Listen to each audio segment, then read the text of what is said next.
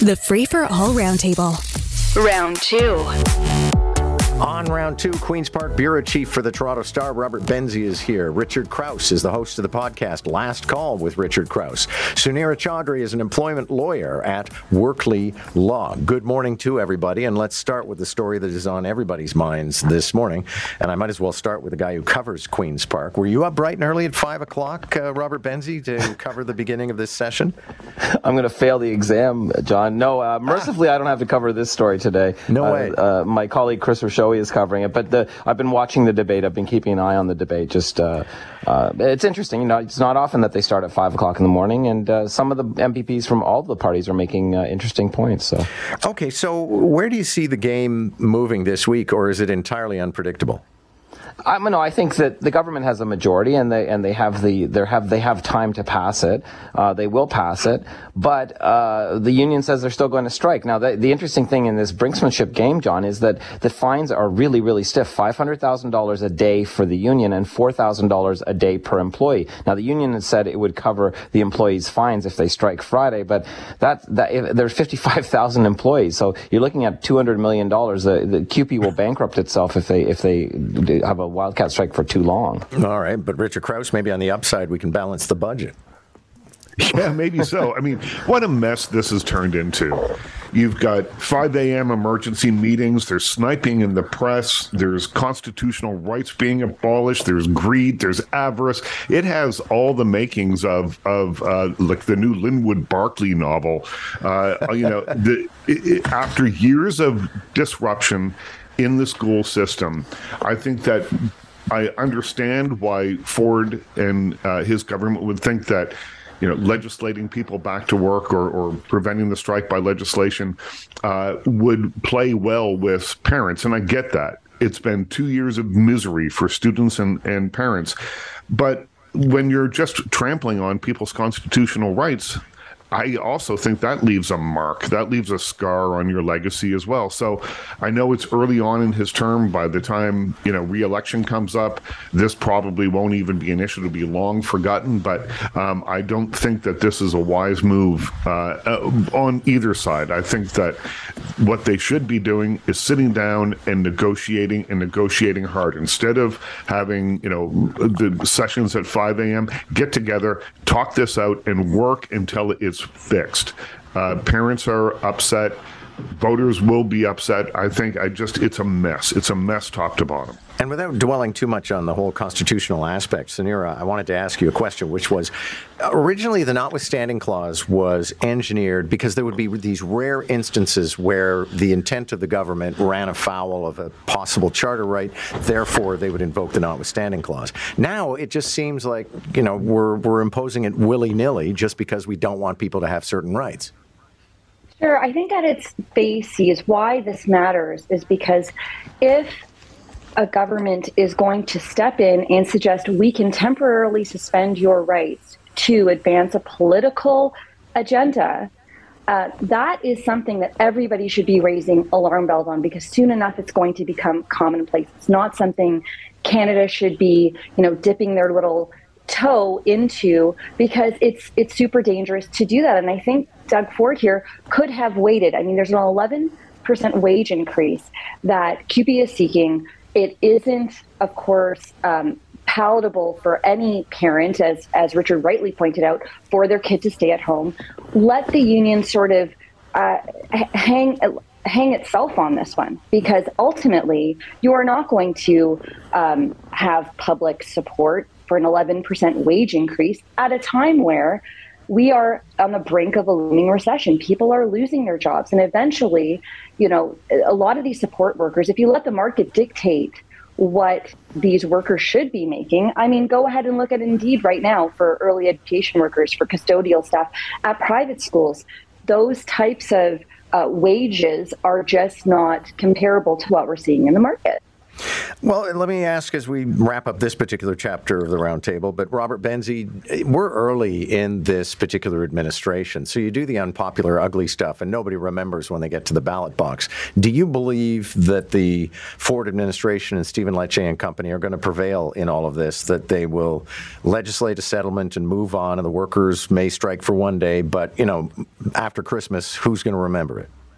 I mean, I think what they're doing, John, is sending a signal. I mean, in a, in a, in a sad way, I was thinking of the, the Bob Dylan song Only a Pawn in Their Game this morning because the CUPE workers are the lowest paid education workers and they are the pawns in this game. And they're pawns in a game between the teachers unions and the government. So what the government, the teachers unions were using CUPE as, as sort of a trial balloon, like, see, oh, 11%, let's see if you guys get whatever. Let's say you get 6%, then that's what we'll get.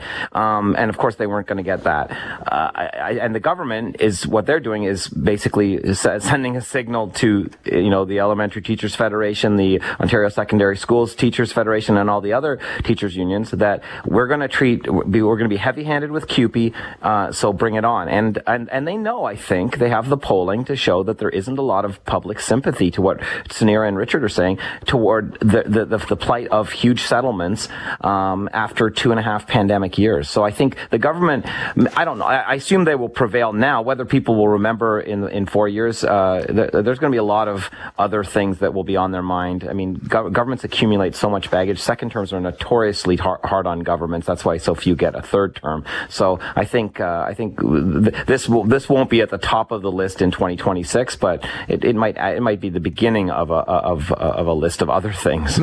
it was a sad couple of days for former police chief in Ottawa, Peter Sloly, effectively being able able to you know, expose for everybody the insubordination he had under him, the pressure he had over him, and then the somewhat uncivil discourse in the office place where he was asked about something he's alleged to have said. So it, you don't recall it, or it didn't happen?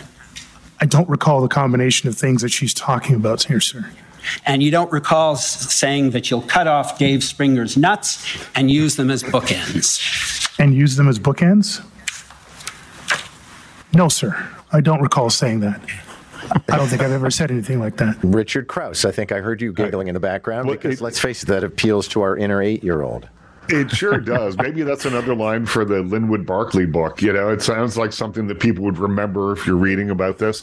You know, I've been reading this story and uh, it just it, the humiliation of having to like go on Kijiji to try and find heavy tow trucks. Uh, there's just so much that just feels so amateur and so wrong and so kind of out of control about this story uh, that he should just simply be embarrassed. This is an embarrassing situation and uh, all around handled poorly. Uh, but uh, I have you know can only believe that as this goes on there's going to be more of this kind of uh, of these kind of revelations that i think people will find shocking slash amusing at the same time. Yeah, I mean, because what's happening here, Robert Benzie, is effectively we're shedding light on the kind of stuff that happens in every workplace. It's just this is a police department in a crisis. Exactly, John. And you, you know, we, you and I have been around newsrooms a lot, and there's a lot of salty talk uh, in newsrooms. Um, and uh, as Nick Morano said, things got testy uh, at the at the inquiry. Oh, um, but uh, I, yeah, I, I think the the the, the uh, Sloly has fairly or unfairly been the fall guy for a lot of failings. There were failings by the uh, by his whole force, his whole police force in Ottawa was the senior command there. I, I, there should be a, a house cleaning clearly because they have t- so much fighting and so many problems. The Mounties did, did a lousy job, yeah. and and and the OPP wasn't much better. So I, I, mean, I think the fact that that he was saying that about an OPP officer, which is what Dave Springer is, it suggests that there were tensions behind the scenes. Well, that was evident because nothing was getting done in in front of the cameras. We couldn't see what was happening. So I think at the end of the day, I actually think that Trudeau's decision to invoke the Emergencies Act it won't be exonerated in this court, but it's already it's already been in the court of opinion. It's been proven to be the right thing to do because the cops couldn't get their act together, and neither could the city of Ottawa or the province. So the prime minister had to do something. I actually think that history is going to judge him more kindly than this inquiry will. Uh, and Sunir, I think we found you again. Um, I, I, I, think the idea of uh, those particular things as bookends is probably not uh, all that efficacious. It's not practical. No, it's not practical. But still, um, you know what we're talking about here, Sunira, is as Robert and uh, Richard have observed, is the level of paralysis that prevailed that may have actually may inform very much the decision of the feds to impose the Emergencies Act. Yeah, but uh, you know, I have to venture that when, as an employment lawyer, you hear a lot of these um, sort of moments, moments of crises, uh, uh, you, you, know, a lack of judgment being blown up. And I think, uh, to Benzie's point earlier, it, it's it, it's it's that it's it, it's it's a sort of a vacuum moment that's going to be sort of exploded to sort of suggest what um, uh, you know the underpinnings of the uh, of, of the moment and the organization and the relationships are. And sometimes, you know, we conflate that. And I think this was an embarrassing moment. Absolutely. I don't think anybody wants to be asked that question uh, in a public inquiry, but it's, it's very strategic and very tactical to do so because we're talking about it today. It's exactly, uh, it's exactly what happens in an inquiry of this kind, taking these sorts of moments that will sort of stay in the public mind because it's so you know it, it's so sensational. But is it really is it really you know uh, an indication of what was happening? I, I, don't know. I think it was just a tense moment Okay, and not a lot of time on the clock, but uh, this is more of a lifestyle topic. I'll turn to Richard Crouse for just a second. Uh, one of the stories we're looking at this morning is how much mass produced furniture is ending mm-hmm. up at the dump. And apparently, there's a huge glut of it that was bought during the pandemic that people no longer want. And when you reflect, you and I are the same generation, what our parents did with their furniture, which was it was for life, it's quite the change. It really is quite the change. And, you know, I've been reading a great deal about sustainability recently. And um, a, a, little while ago, I had a guy on my show who's written a book. Uh, about how we can just be better citizens for the for the planet, and one of the ways that we can do that is he says buy things if you need things, buy things. But instead of having uh, that are going to fall apart uh, in the first year that you buy them because they're the cheapest that you can get. Buy at the top of your range because they'll last longer. And instead of having 15 pairs of pants that are going to fall apart, buy you know two good pairs that are going to uh, last you for years. It's the same with furniture. If you buy cheap furniture, it's going to fall apart. And where does it end up? It ends up in a in a landfill somewhere. Okay, we got to call it there because we're late for the news. Thank you. Catch the roundtable round one at 745 round two at 845. Weekday mornings on Moore in the Morning. News Talk 1010, Toronto.